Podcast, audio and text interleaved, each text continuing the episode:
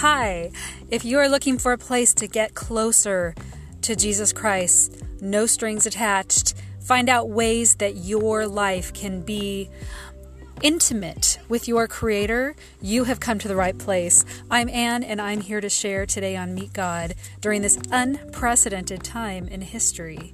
What is going on, guys?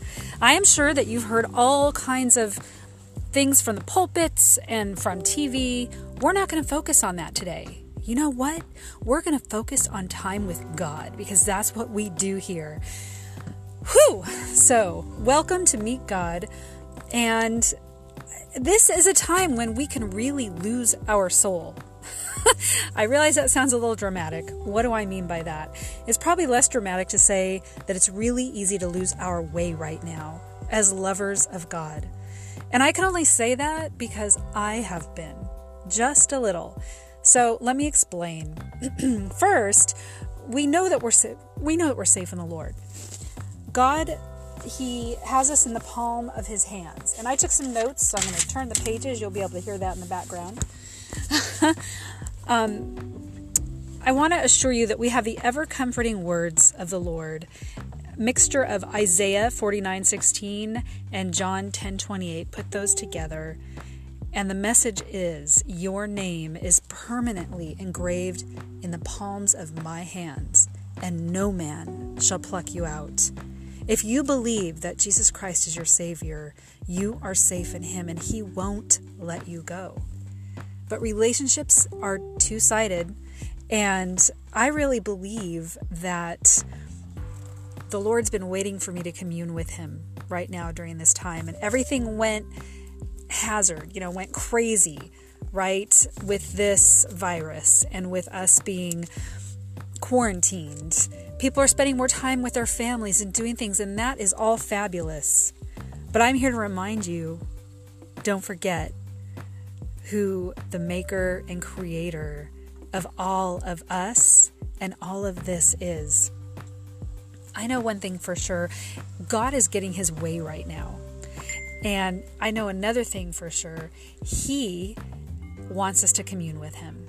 You know, I think of the word uh, communication, it comes from. Uh, it comes from two Latin words, and I'm trying to remember what they were. I took some great notes earlier, but uh, maybe I'll share it in a different podcast because I don't want you holding on while I look for my notes. But communicating is uh, shorten it up and you come with commune communing and not commune, but if you look it up, it does say that too. But communing, an intimate sharing of your thoughts and feelings together, and sometimes in a very spiritual way, but it is two people communing. And then it comes out to being community. That is also where the word comes from. Communication, community, communing together, and having something in common. So, my communing with God has been getting mixed up lately, and that is why I'm sharing this. I have been missing great moments with God. And you know why? Because I've been drinking. so I'm in the military, I'm still working, but that glass of wine at night, let me tell you what, I don't need to be having it. Alcohol seems to be a big deal right now for people. There's memes about it and posts about it. It's like the alcohol's going to clean the virus from the inside out of our systems. and also, bottom line, it just helps us escape reality. So, what I want to say um, yesterday, I posted how important it is to drink water to keep your immune system strong and have energy. And um, amidst all this being quarantined in our homes, make sure we're drinking more water. But people are drinking alcohol. And I got memes back about alcohol. So I am the last person to say don't drink because it's the right thing to do and because it's religious and because you're a Christian and you shouldn't drink. I mean, none of what I'm about to say about alcohol comes from that. God he he tells us things because he knows it's good for our bodies.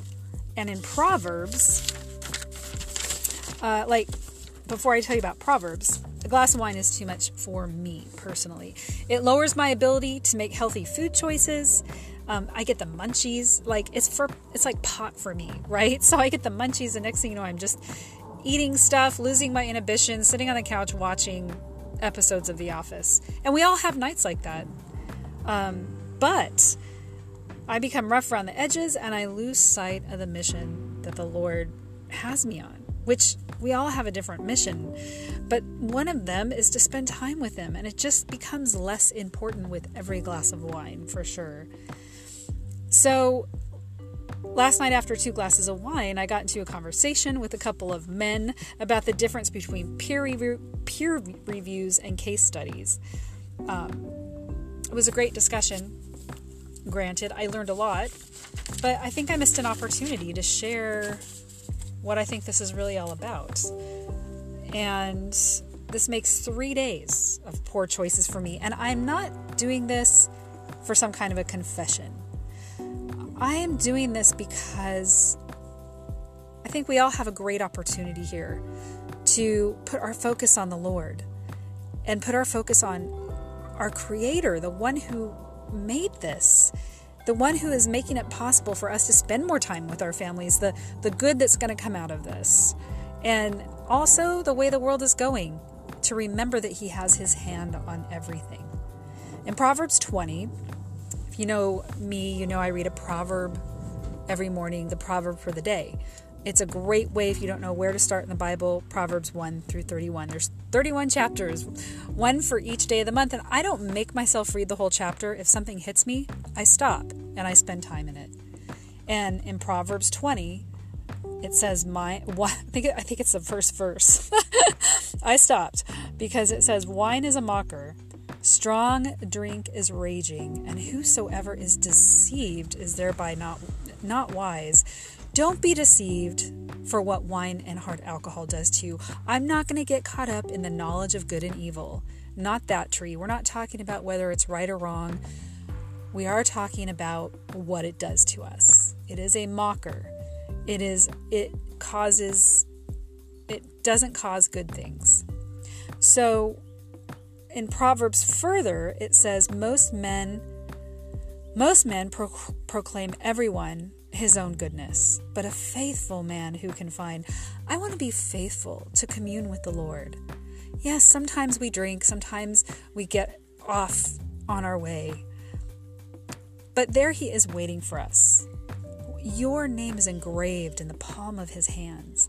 I want to be that faithful person for the Lord I want to be that faithful person to my friends and to my family and to my calling. And I hope you do too.